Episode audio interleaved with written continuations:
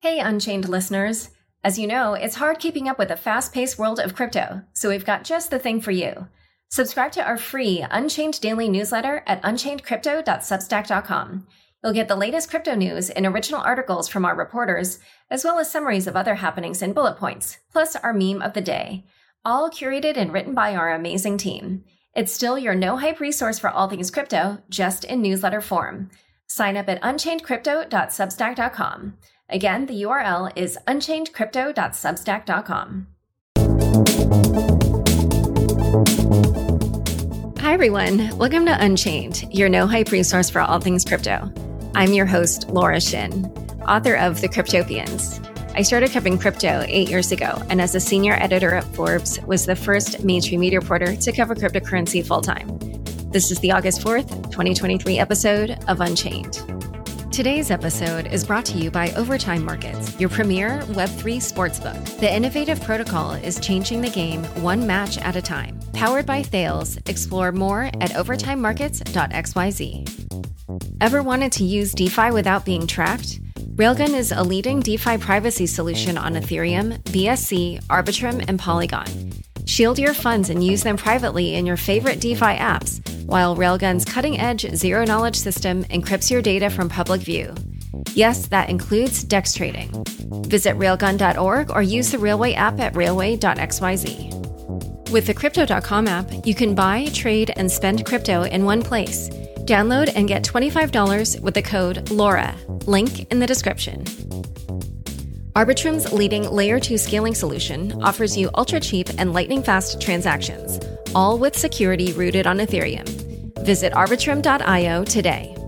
Today's guest is Sam Kazemian, founder of Frax Finance. Welcome, Sam. Hey, Laura, it's good to be with you. This has been quite the week in DeFi. It started with a pretty small hack of some so called factory pools on Curve. What happened and how did the exploit work? Yeah, so to kind of give some background here, um, Curve and kind of Uniswap uh, are probably thought of as like the most blue chip kind of protocols in uh, all of DeFi, right? In fact, Frax uh, uses Curve extensively. I'll kind of get into that in a little bit. But one thing that set this kind of exploit apart was that it was a compiler level bug. And so what that basically means is it was not something typical that you might see where someone who was writing the smart contracts, you know, forgot to check some condition or they, you know, used some kind of uh, poor rounding situation or something like that the actual contract was coded properly. It was, you know, it, it, it had everything written properly. The, the curve core developers who are, you know, some of the most veteran and kind of OG in the space, they know what they're doing. Um, there's a specific type of, you know, thing called a reentrancy bug, which a lot of just libraries have reentrancy guards. That it basically allows, basically make sure that essentially the token accounting for when you withdraw and deposit tokens is done properly. And obviously, for something like a AMM pool, right, you want to make sure that swapping tokens, LPing tokens, which means depositing two sides or one side of a token is done properly. That was all coded fine. So, so just to be clear about this, it was not someone forgot to do some kind of uh, reentrancy check it was the Vyper compiler. And so uh, the Vyper is a smart contract language that's written in Python. So a lot of people probably know Python if they're a developer. Everyone's heard of it before. That compiles down to Ethereum EVM bytecode. Uh, most people write things in Solidity. So the Solidity language has a compiler that compiles to bytecode. All of Curve's software is written in Python. Other, you know, big projects that use it is, is uh, Yearn Finance. Um, but is not as popular by a long shot, obviously, as uh, Solidity. So the Vyper Lang developers who write the compiler and, and make sure to upkeep it well, realistically don't have a lot of resources compared to kind of the Solidity compiler, right? And this bug essentially for specific versions of uh, Vyper, just to kind of simplify things down, uh, made it so even though if you write the correct code, right? You write, you know, uh, add reentrancy guard or lock the actual slot that checks the balance of tokens. When it actually compiles, it, it does not compile into that, which is very, very scary, right? You you write the code as like a developer and then you compile it. It does not actually do what it's written.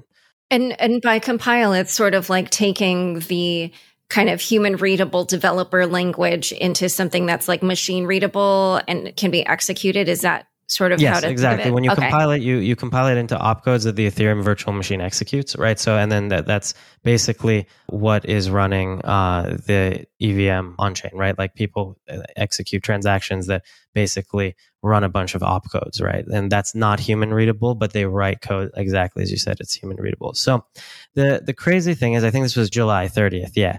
And uh, I was traveling, so it was a, a little bit hectic basically, I think it was the the Curve devs and uh, some other guys. They they found the issue right, and I think the pools that were affected were Alchemix pools and, and a, and a few other ones, and they were trying to save them because anyone that could actually come and knew what was going on, they could just drain all the money from the pools because the accounting wasn't right. The way that it was compiled, you can just basically, for example, uh, send one token, take two out something like that, right? And um, I think the the issue at hand was they weren't fast enough to actually do it before the attacker or attackers managed to actually hit some of these pools. I believe um, some of the funds were returned by, by different addresses that were able to essentially white hat and, and remove the, uh, the value there, right? And what's uh, what's important to note is only specific versions of, of Vyper that were used in some of these contracts, as you said, factory pools of a specific version of a, of a factory deployer were vulnerable. So none of the, you know, um, the, the Frax pools or other pools or even the, the pools that have USD stablecoins were affected. The, the type of contract that was affected was one that had ETH in it, the actual L1 token of the Ethereum blockchain um, because the way that it actually checks for reentrancy is slightly different than ERC20 tokens. And that was where the actual compiler level bug was. And so that, that was kind of what started the whole thing. So what would you say that said about the security of DeFi generally? You know, we had these multiple protocols that were hit. I think it was about more than 50 million that had been stolen. Um, interestingly, it wasn't even just that white hat, hats rescued some of the money, but MEV bot operators also stepped in to kind of take money from the hackers uh, as this was going on. Um, but what would you say, you know, this says about DeFi? Yeah, I mean, what's uh, kind of crazy, right, is that it, it, was obvious there was just value there. Obviously, it was value that was uh, not supposed to be leaked in, in that way. So there was a lot of both MEV happening as well as just people racing to save or other people racing to, racing to steal value and, and stuff like that. But overall, I think the, the main thing here is that we've never seen, at least I haven't seen, and, and I've, I've, been in kind of the Ethereum Web3 space for a really long time, a major compiler level bug, which means that the code was written correctly. Uh, it was just not compiled correctly.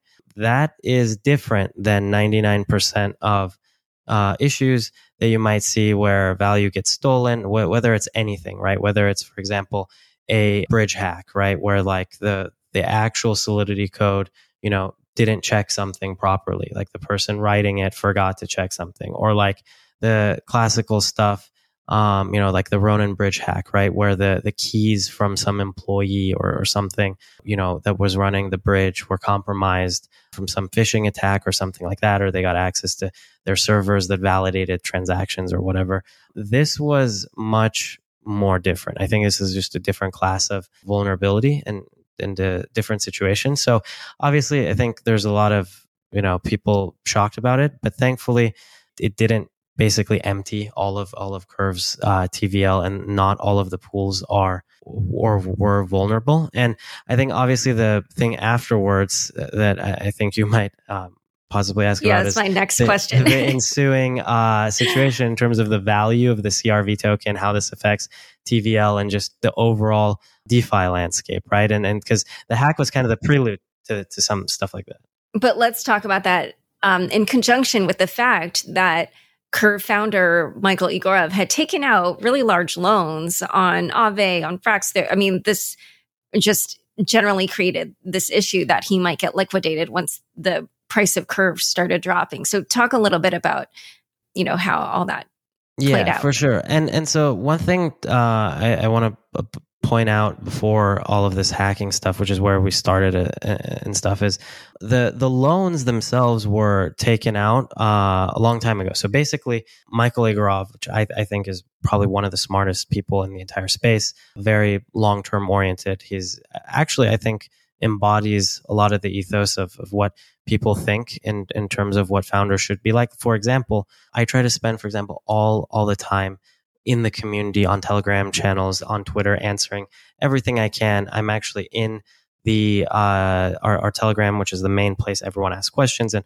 I'm right there, both working on the protocol, design, code, everything, as well as just always conversing with you know the the greater Frax community. Michael is exactly the same way. He's a developer. He writes the code. He designs stuff. He wrote the original Curve uh, white paper. He's also arguably one of the few people that I would say is as active as I am. And so I don't know when when I kind of think about people who embody, you know, the the founder mentality in crypto, right? You you think of Stani from Aave, you think of Robert Leshner from Compound, think of Michael Egorov from Curve. Um, and, and I like to, you know, embody that as, as much as I, I can. There's a lot of people that say, for example, oh, like it's it's so refreshing. Sam is always here, and everyone can talk to him and stuff. And I always think, isn't that how it's always supposed to be? But it seems like it's not, right? It, it seems like there's kind of a lot of the CEO mentality, which is like you're kind of off in like your your own kind of higher place, and then you have like community managers or something that are supposed to take care of everything for you. And I, and I never really bought this. I never thought about anything like that. I always wanted to be part of the actual action on the ground floor, both building, talking, being a part of everything, right? And so um, I think Michael is exactly one of those guys, like technical, social, and everything. And kind of the prelude to this, uh, obviously, was he did not want to sell his CRV tokens, right? He he took large loans on Aave Fraxlend as well, which is a, a lending platform uh, on Frax Finance, and then also think Mim, uh, Abracadabra, and maybe a, a few other places that I might be forgetting. And what's kind of extra painful here is a lot of the on-chain CRV token liquidity was on Curve, and it was against ETH. And like I said before, the primary thing that was vulnerable in, in this compiler hack was uh, ETH token reentrancy, the, the token that if, if it's paired against Ethereum itself.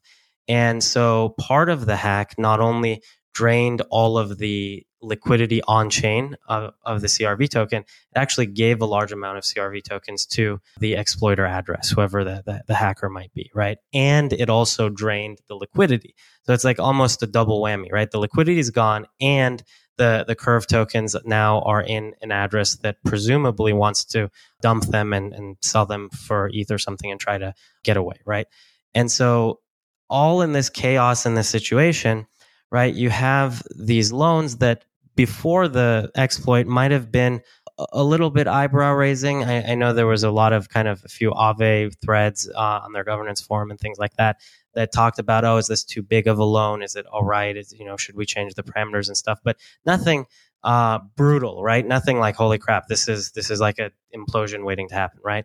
But then precipitated with this, you know, extraordinary situation, the liquidity is gone. It was drained. The the the curve tokens not only is the liquidity gone, but now the curve tokens are in some unknown entity's hands, uh, right? Presumably very malicious entities' hands, right?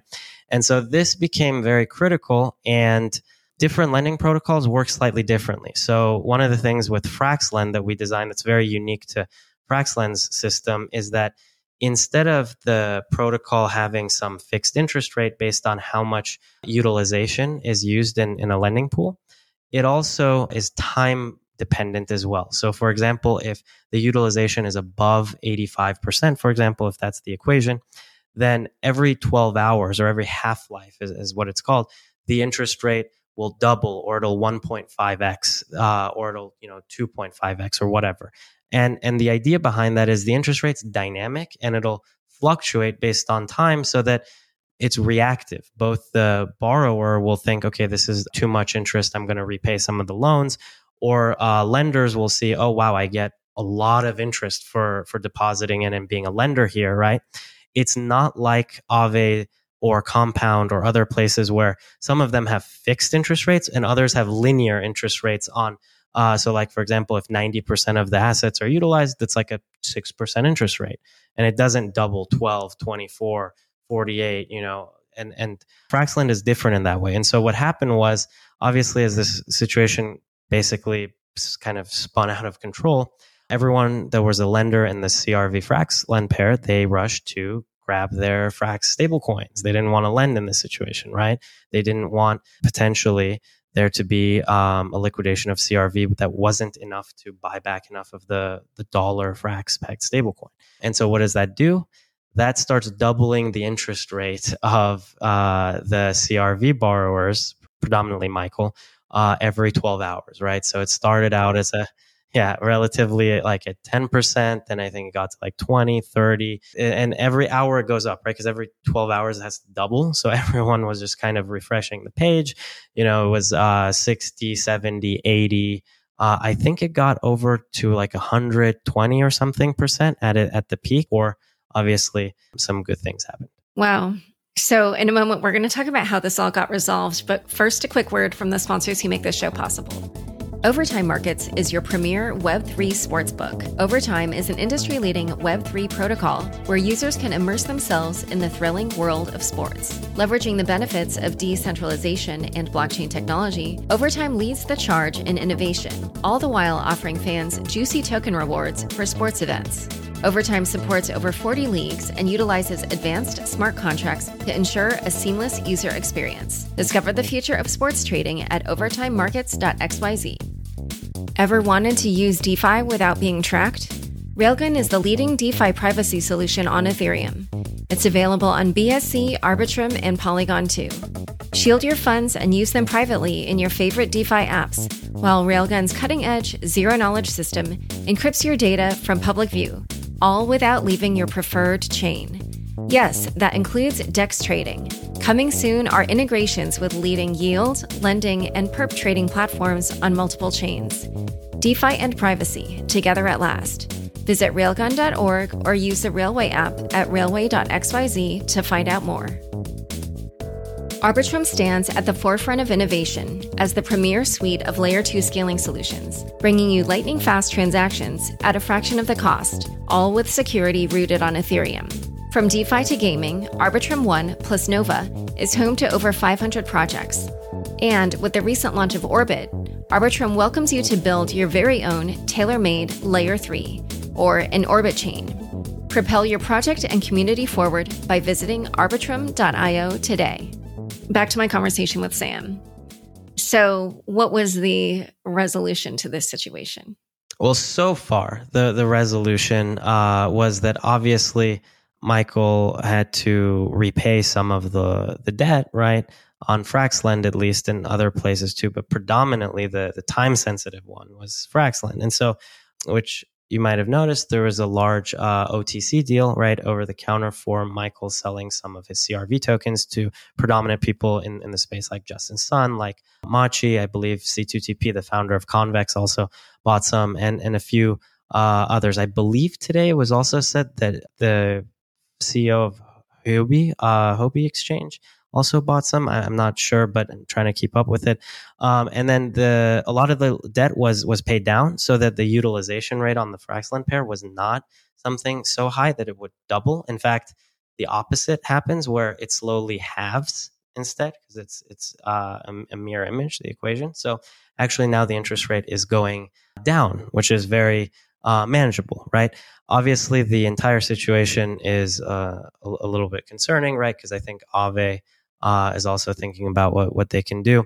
Overall, I, I just want to also say, for example, these loans obviously were, were not like something that was like nefarious. It's just that this unexpected, absolutely crazy situation with the compiler bug in, in Vyper basically not only shook confidence in Curve and also the CRV token. Obviously, it also took away the liquidity of the CRV token on chain and gave an unknown entity a bunch of CRV tokens, the, the entity that drained the, the pool, right? So it was almost like a triple, quadruple whammy all, all on top of each other. And that's really unfortunate. So, what does it say that a large part of the solution here was these OTC deals? Like, what does it say about DeFi? Or do you not, you know, agree with how I just you know phrase that? I mean, yeah. So I'm sure a lot of people feel this way, and uh, personally, um, I obviously as like like a founder and, and, stuff, I feel I understand both sides. I feel slightly differently, and and the reason for that is as as a founder, I I always have this viewpoint that you know it's it's always the founder's role to take things and, and and, like all the all the bad stuff that happens is is kind of the responsibility of the founder and all the good stuff that happens is everyone else and belongs to the community. And that sounds really unfair, but it's almost kind of like, and I'm not religious or anything, but it's almost kind of like a Christian, like a, a, like a Jesus way of thinking about it, where it's your responsibility to kind of suffer the consequences if you're a founder. But if you succeed, it belongs to the token holders, the community, and just everything that kind of the, the world has accomplished, so to speak. But all the bad stuff is kind of your fault. And I actually think that that's just the, the territory with playing the role as like the creator of something. And the, the first thing is like, I, I think what would have happened otherwise, right? Like, first of all, people would have said if he sold CRV tokens, he's a scammer, right? And then, then he's just dumping on everyone. If he if he takes out a bunch of big loans, he's secretly just a scammer. He wants to sell a bunch of CRV tokens. If if uh, he locks them and participates in governance, he's uh, a scammer taking control of the, the protocol, right? If he if you think about it, there's just no way out of just being labeled as kind of the the bad person in in like a situation uh, when when you're a founder. And I don't even say that in terms of in a bitter way. I just say that in terms of that's just the responsibility. That's what you're signing up for, right? And so, for example, in this situation, the loans were fine overall. Um, obviously, maybe some of the sizes were big, but they were overall fine uh, before this whole situation. Obviously, no one thought, "What if a compiler level bug happens? Then, then we're all in trouble, right?" Um, and so, I think that the fact that there's still a lot of OTC demand and a lot of people that want to participate in the Curve ecosystem is actually a good thing to to actually highlight. And the fact that Curve is one of the you know large backbones of DeFi, right? I, I think overall the situation will be fine. Obviously, there's people that say, well, this proves, like you're saying, this proves that DeFi doesn't work, or this proves that there's just a bunch of stuff that has to happen behind the scenes for it to work. And first of all, uh, I think that if the lending systems other than FraxLend, for example, incorporated more things like FraxLend's innovations, like time dependent interest rates, and, and actually were more autonomous, this whole thing would overall just kind of fix itself, right? It would oscillate to, to the right kind of uh, market system. And uh, a lot of it was just because, for example, MIM has fixed rate interest rates. They have to just actually go in and, and change interest rates. Aave has to vote on them per recommendations of like their, I think it's Gauntlet's, uh, safety reports and, and, and these kinds of things. I think DeFi could just be a little bit more autonomous. It, w- it would be better. But I don't think there's anything wrong with a, a founder trying to, you know, take out some loans. Obviously, there's the there's the meme that uh, I think a lot of people were fixating on. I think Michael had bought some large properties in Australia, right? And regardless of, of, of what you do, forget about the specific thing. Like I said, you're always playing the role as, as the founder of it's, it's your fault if something happens, but if something good happens, it's not really, you can't use it as, as a defense when something bad happens. You're always supposed to take kind of the, the beating, so to speak, right? And at least that's how I view it. A lot of founders think that's unfair. A lot of people think, well, that's not right. They're treating you wrongly or they're, you know, doing this or that. I try to make sure my my own view is just it is what it is. right. But so going forward, like what do you think the DeFi community will do differently to prevent this type of situation in the future? And you know, really what I'm talking about is two things. It's the compiler level type bugs and then, you know, what happened with Michael's loan situation. Yeah, the, the compiler stuff is just very scary because it, it basically makes it so that people, for example, don't want to uh, try any different kinds of things other than Solidity. Um, I, I personally don't code in Vyper. Um, I think uh, overall the, the Vyper language will be stronger, you know, uh, with more security audits and, and, more attention paid to it after this situation. But um, obviously, that's a very tough question, and, and, and I'm, I'm not sure. In terms of loans, I think uh, lending markets haven't had a lot of innovation uh, come to them. And so, for example, Frax, we're trying to do our part with Frax Lend in terms of how everything works there. Everything is isolated. There's new types of interest rates. There's actually something called dynamic debt restructuring, which means there can't be bad debt. Everyone just it's gets socialized if there's a liquidation that doesn't cover everyone's debt. So no one needs to run towards whatever's left and then kind of brick the pool for what's uh, remaining for, for everyone that doesn't act fast enough. And I think this kind of, you know, innovation and just new features uh, are very important to make, make it so that this kind of stuff doesn't really happen again. And I know there's a, a lot of uh, Oracle-less lending protocols. Some of them you might have had on your show or uh, other shows. And these are supposed to be the new generation of, of DeFi that's even more autonomous, that doesn't actually require meeting on Zoom or, or putting a governance vote on, on a forum to fix the, you know, the, Curve founders loan situation and, and like convening like a risk council or, or something like that, right? And so we, we kind of need more DeFi stuff that's similar to Uniswap, right? Both in terms of the lending side and kind of the stablecoin side where they're just autonomous and, and they work.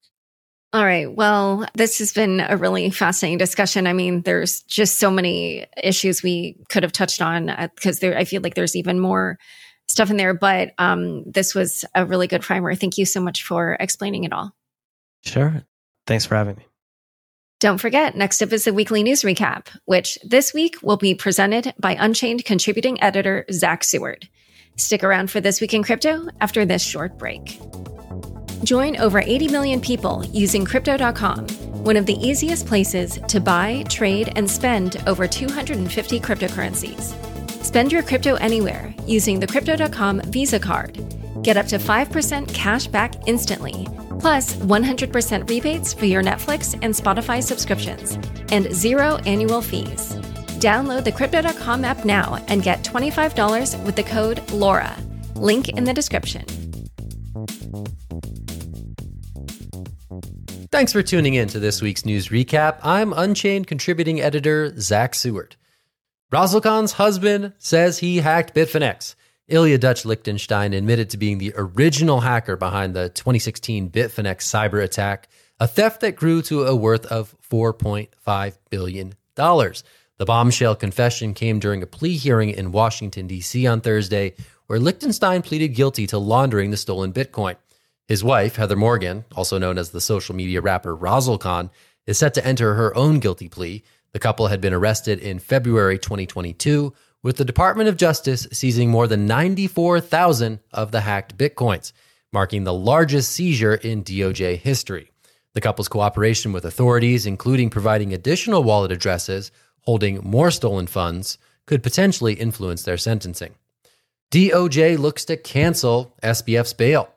The U.S. Department of Justice this week sought to revoke the bail of former FTX CEO Sam Bankman Fried amid allegations of witness tampering and leaking confidential information. The DOJ claims that SBF attempted to undermine the upcoming testimony of former Alameda CEO Caroline Ellison by leaking her private diary entries to a New York Times reporter. SBF's legal team has countered these allegations, arguing that their client's contact with the reporter was a legitimate exercise of his First Amendment rights they maintain that the information shared was already known to the reporter and was not produced in discovery. John Reed Stark, former chief of the U.S. Securities and Exchange Commission's Office of Internet Enforcement, commented on the situation, saying that Judge Lewis Kaplan faces a tough decision. He could view SBF's actions as an effort to improperly influence witnesses and choose to either modify his bail conditions or revoke his bail entirely.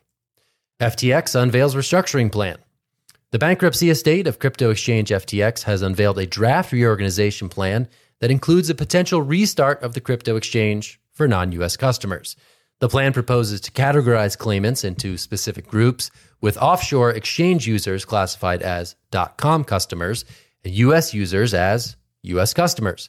Non US users could potentially receive non cash consideration in the form of equity or tokens in a new offshore exchange. However, the plan has been met with criticism from the official committee of unsecured creditors. They expressed disappointment at not being consulted on the plan, saying that the proposal was more a collection of ideas than a concrete plan. They have called for control of any post reorganization company to be placed in the hands of qualified parties selected by the creditors.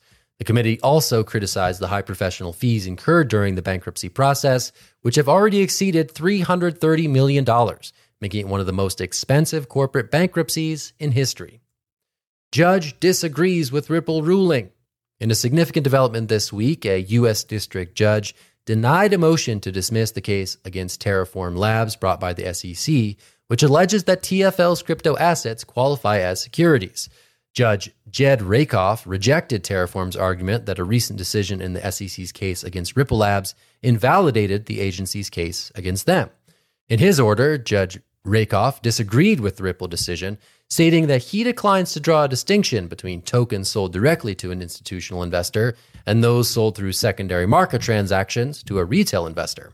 This stance contradicts the Ripple ruling, where Judge Analisa Torres deemed that XRP sold to retail investors on exchanges did not qualify as securities transactions. Justin Browder, a partner at Willkie Farr and Gallagher, commented on Twitter that Judge Rakoff's opinion in the Terra case is, quote, far from a complete departure from the Ripple holding, end quote, adding, quote, he agrees with the fundamental premise in Judge Torres's decision that tokens themselves are not investment contracts, end quote.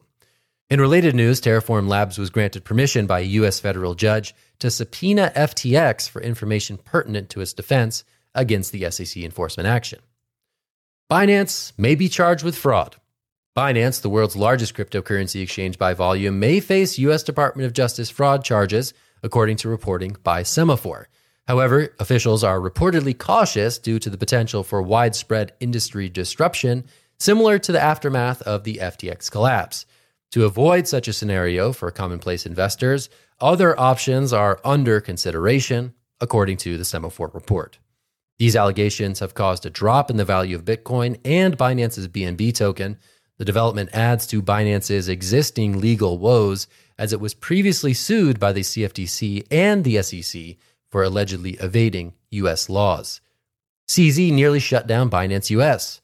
In other Binance news, reports emerged this week that Binance CEO CZ considered shutting down the company's US subsidiary to protect its global operations. The decision was reportedly put to a vote by the board of directors, but Binance US CEO Brian Shroder opposed the move, fearing the impact on customers. Meanwhile, Binance has denied allegations of conducting billions of dollars worth of transactions in mainland China, where cryptocurrencies are banned. The company stated, following a Wall Street Journal report, that, quote, the Binance.com website is blocked in China and is not accessible to China based users, end quote. 3AC co founder challenges U.S. court. In a surprising turn of events, Kyle Davies, co founder of the collapsed crypto hedge fund Three Arrows Capital, renounced his U.S. citizenship and declared himself a full citizen of Singapore. The move by Davies is seen as an attempt to distance himself from the jurisdiction of U.S. courts amid ongoing legal proceedings. A subpoena was recently issued by 3AC's liquidators who are seeking information about the fund's collapse. As a non US citizen, Davies and his legal team now argue that he is not subject to the authority of US courts. This development adds another layer of complexity to the legal proceedings around 3AC's bankruptcy, with the fund owing creditors an estimated $3.5 billion. The next hearing in 3AC bankruptcy case is scheduled for August 8th. Bald token sparks controversy and speculation. The Bald token, a new meme coin launched on Coinbase's Layer 2 network base, saw a dramatic fall of 90% in value after a meteoric rise in the preceding days. The plunge followed allegations of a quote rug pull by the token's developer, who reportedly removed a significant portion of its liquidity from the decentralized exchange LeetSwap. The developer, who remains pseudonymous, denied selling any tokens, stating that they only added and removed two sided liquidity.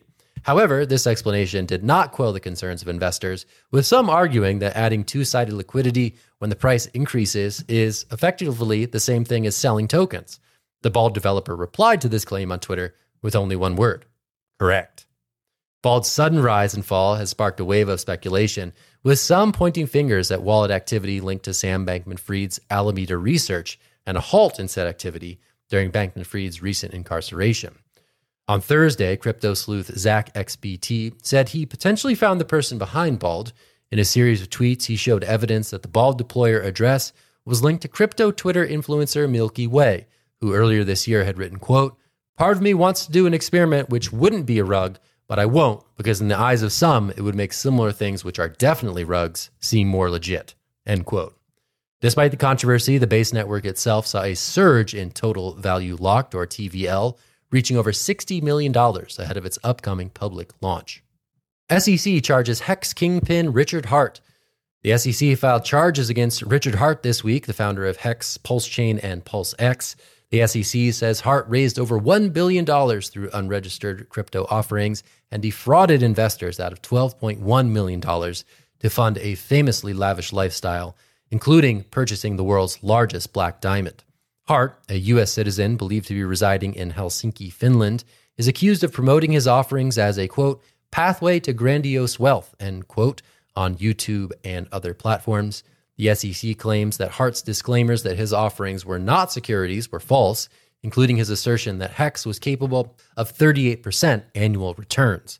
The SEC seeks civil fines and the clawback of gains from alleged wrongdoing that began in late 2019. ConsenSys faces legal challenge over MetaMask. In a recent lawsuit, entrepreneur Joel Dietz accused blockchain software firm ConsenSys of appropriating the idea for MetaMask, the most popular web based crypto wallet. Dietz claims he initially developed the intellectual property for an in browser crypto wallet in a project called Vapor in 2014. He alleges that Aaron Davis, whom he recruited for coding help, went on to found MetaMask with Dan Finlay. ConsenSys, however, refutes the allegations. A spokesperson said, quote, Joel Dietz is not a founder of MetaMask, has no relation to MetaMask or any of its technology, and we look forward to the court promptly disposing of these frivolous claims. End quote. And one last fun bit for you. A New York Times report revealed that besieged U.S. Congressman George Santos used his political connections to promote an alleged crypto scam. It's better if you hear it from comedian Ginny Hogan. There's some sort of law in physics that all things that are inevitable must come to pass, and everything that must be will one day be, all of which is to say, yes, of course, George Santos is now involved in a crypto scandal. A campaign donor told the New York Times that Santos and two others tried a Nigerian prince type scam on him. They approached him saying that there was a wealthy Polish citizen who wanted to buy crypto but couldn't because his assets were frozen, and then asked this donor to start an LLC to gain access to the funds. In Santos's defense, the intersection of the Venn diagram of people whose assets are frozen and people who want to buy crypto is pretty big. The donor didn't go through with it, but I do believe his story because it's honestly really, really, really, really vulnerable to admit that you donated to George Santos. You wouldn't just make something like that up. I don't understand why George Santos can't just get into insider trading like a normal politician. At least then he'd still be welcome in the Hamptons. But honestly, I've always believed that if George Santos wants people to believe he's innocent, he should just say he's guilty. And that is a wrap. Thanks so much for joining us today. To learn more about the stories mentioned here, check out the show notes for this episode. If you'd like to read the weekly recap, you can subscribe to our Substack and receive it in your email every Friday for free. You can find the link in the show notes as well. Unchained is produced by Laura Shin with help from myself, Kevin Fuchs, Matt Pilchard, Juan Aronovich, Sam Sriram, Ginny Hogan, Leandro Camino, Pam Majumdar, Shashank, and Margaret Correa. Thanks so much for listening.